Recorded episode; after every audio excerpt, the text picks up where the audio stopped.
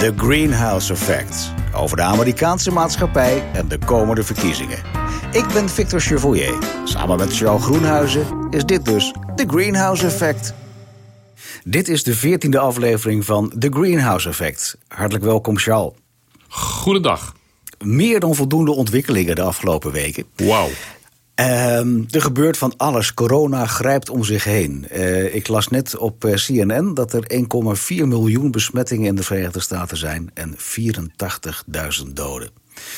Um, maar jij vertelde al, uh, ik dacht de vorige aflevering, dat corona een politieke strijd aan het worden is over het wel of niet openen van de staten. Vertel, wat is de stand van zaken, Show? Ja, het wordt steeds erger. En even, je noemde het die getallen terecht. En dat stijgt nu zeer fors. Uh, even een heel simpele statistiek. Gemiddeld elke anderhalf tot twee dagen vallen nu door corona evenveel doden als bij de aanslagen van 11 september. Het waren er namelijk ongeveer 3000.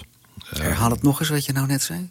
In anderhalf, twee dagen, elke anderhalf, evenveel. twee dagen vallen er door corona evenveel doden als bij de aanslagen van 11 september. Namelijk ongeveer 3000 mensen dood. Dat is wat zeg, dat is wat. En dat gaat dus gaat maar door en door. het einde is nog niet in zicht. Uh, en dan terug naar jouw vraag, een terechte vraag, uh, zeer actueel.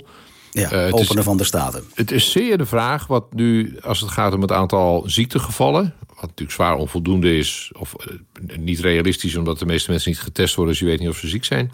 Nee. Althans, je weet niet of ze corona hebben. mede daardoor zal het aantal sterftegevallen dat gemeld wordt... ook in de statistiek veel lager zijn dan in werkelijkheid. Maar goed, dat is een feit.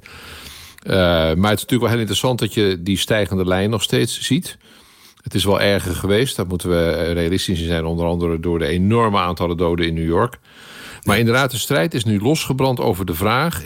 Uh, in hoeverre de economie van de verschillende staten wel of niet open gaat. En als je over Amerika praat, het heet de United States of America. Nou, haal die er maar af. Want, weg. Ja, dat ja, is, uh, is echt niet. niet echt aan de hand. Mm -hmm. Dat is nooit zo geweest. Het zit eigenlijk in het systeem zit dat ingebakken dat ze niet united zijn. Uh, maar dat zie je nu, uh, knalhard zie je dat terug.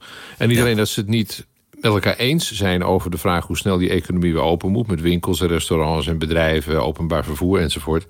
Maar dat tekent zich grofweg af langs partijlijnen... zoals langzamerhand alles in de Verenigde Staten... tussen links en rechts het wordt steeds scherper, en pro-Trump. En het wordt ook steeds scherper.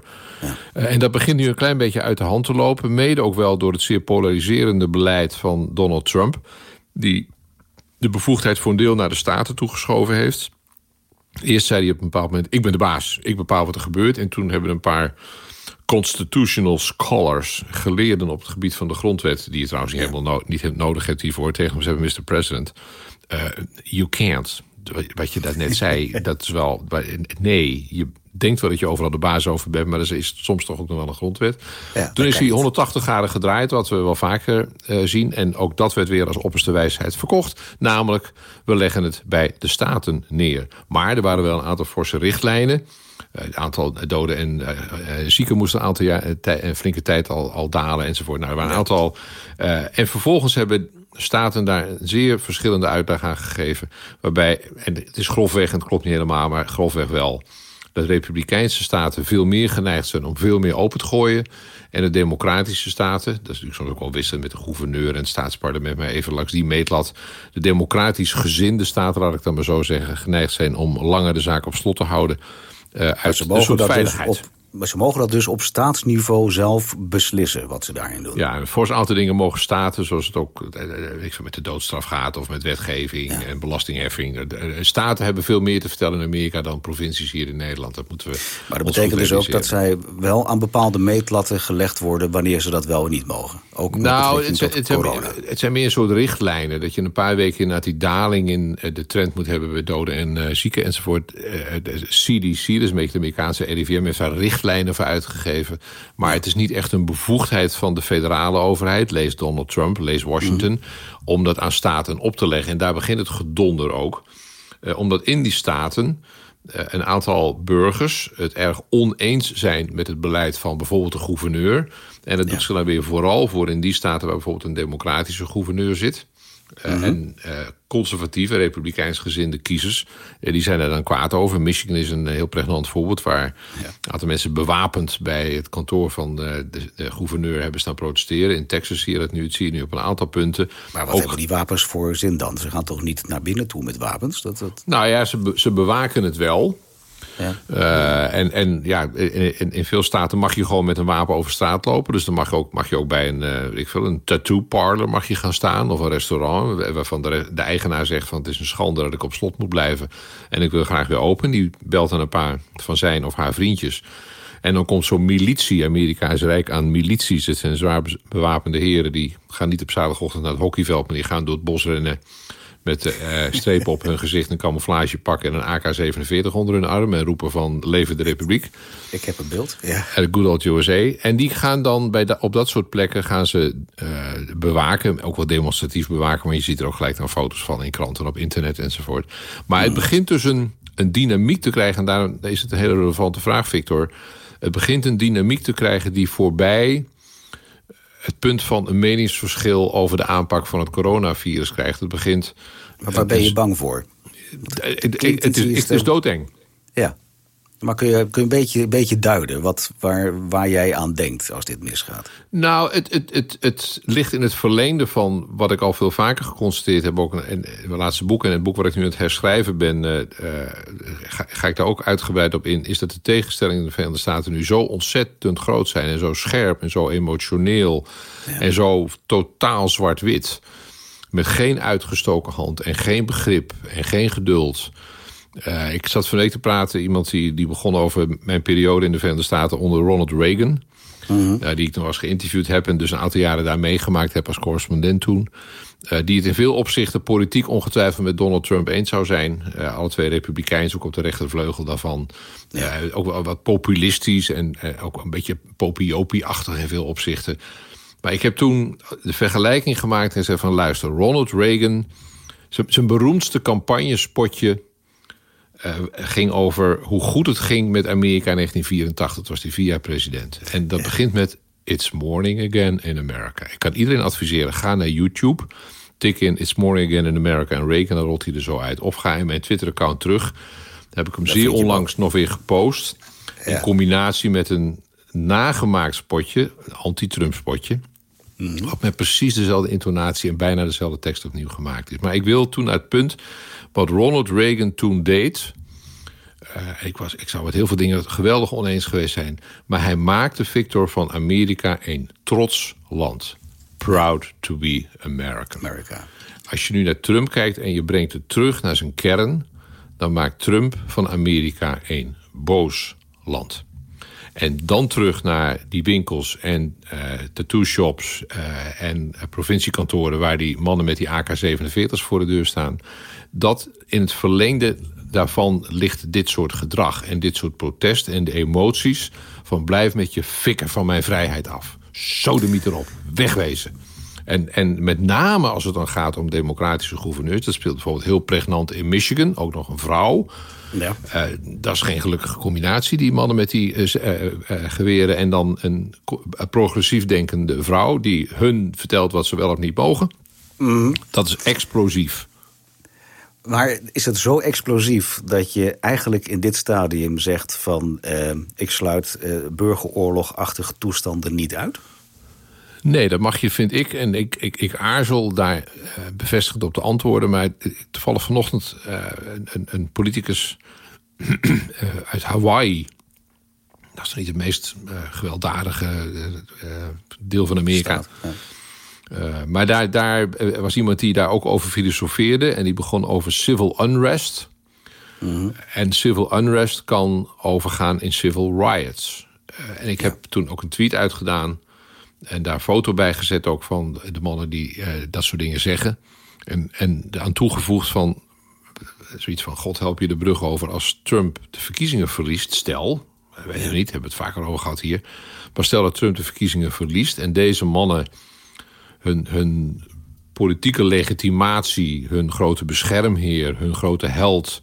ineens verliezen aan een democratische kandidaat linkse kandidaat, dan, ons, dan, dan zit er een, een hoeveelheid boosheid in dat land, met name op de rechtervleugel, waarvan ik denk: oh jee, oh jee, is dat straks nog te beteugelen. En ik, je weet, ik ben een optimistisch denkend mens, maar daar maak ik me wel zorgen over. Ja. Daarover pratend, wat is de positie op dit moment van uh, Trump? Want hij, hij, hij, is ook hele gekke dingen aan het doen. Hij heeft ook uh, eigenlijk uh, discussies met de wetenschap. we hebben het de vorige keer of twee podcasts geleden ook gehad over zijn uitspraken met betrekking tot bleekmiddel in aderen spuiten. Vond ik ook niet zo'n goed idee. Maar hij blijft in gevecht gaan met mensen die ehm, ja, beter gestudeerd hebben op dat gebied, als dat hij dat doet. Ja, hij, heeft natuurlijk een open, een open dispuut nu. Dat zat er wel een tijdje aan te komen met meneer Anthony Fauci. Mhm. Dat is een uh, wetenschapper uh, van, van naam en faam. loopt al vele tientallen jaren mee. Ik herinner mij hem goed uit de jaren tachtig.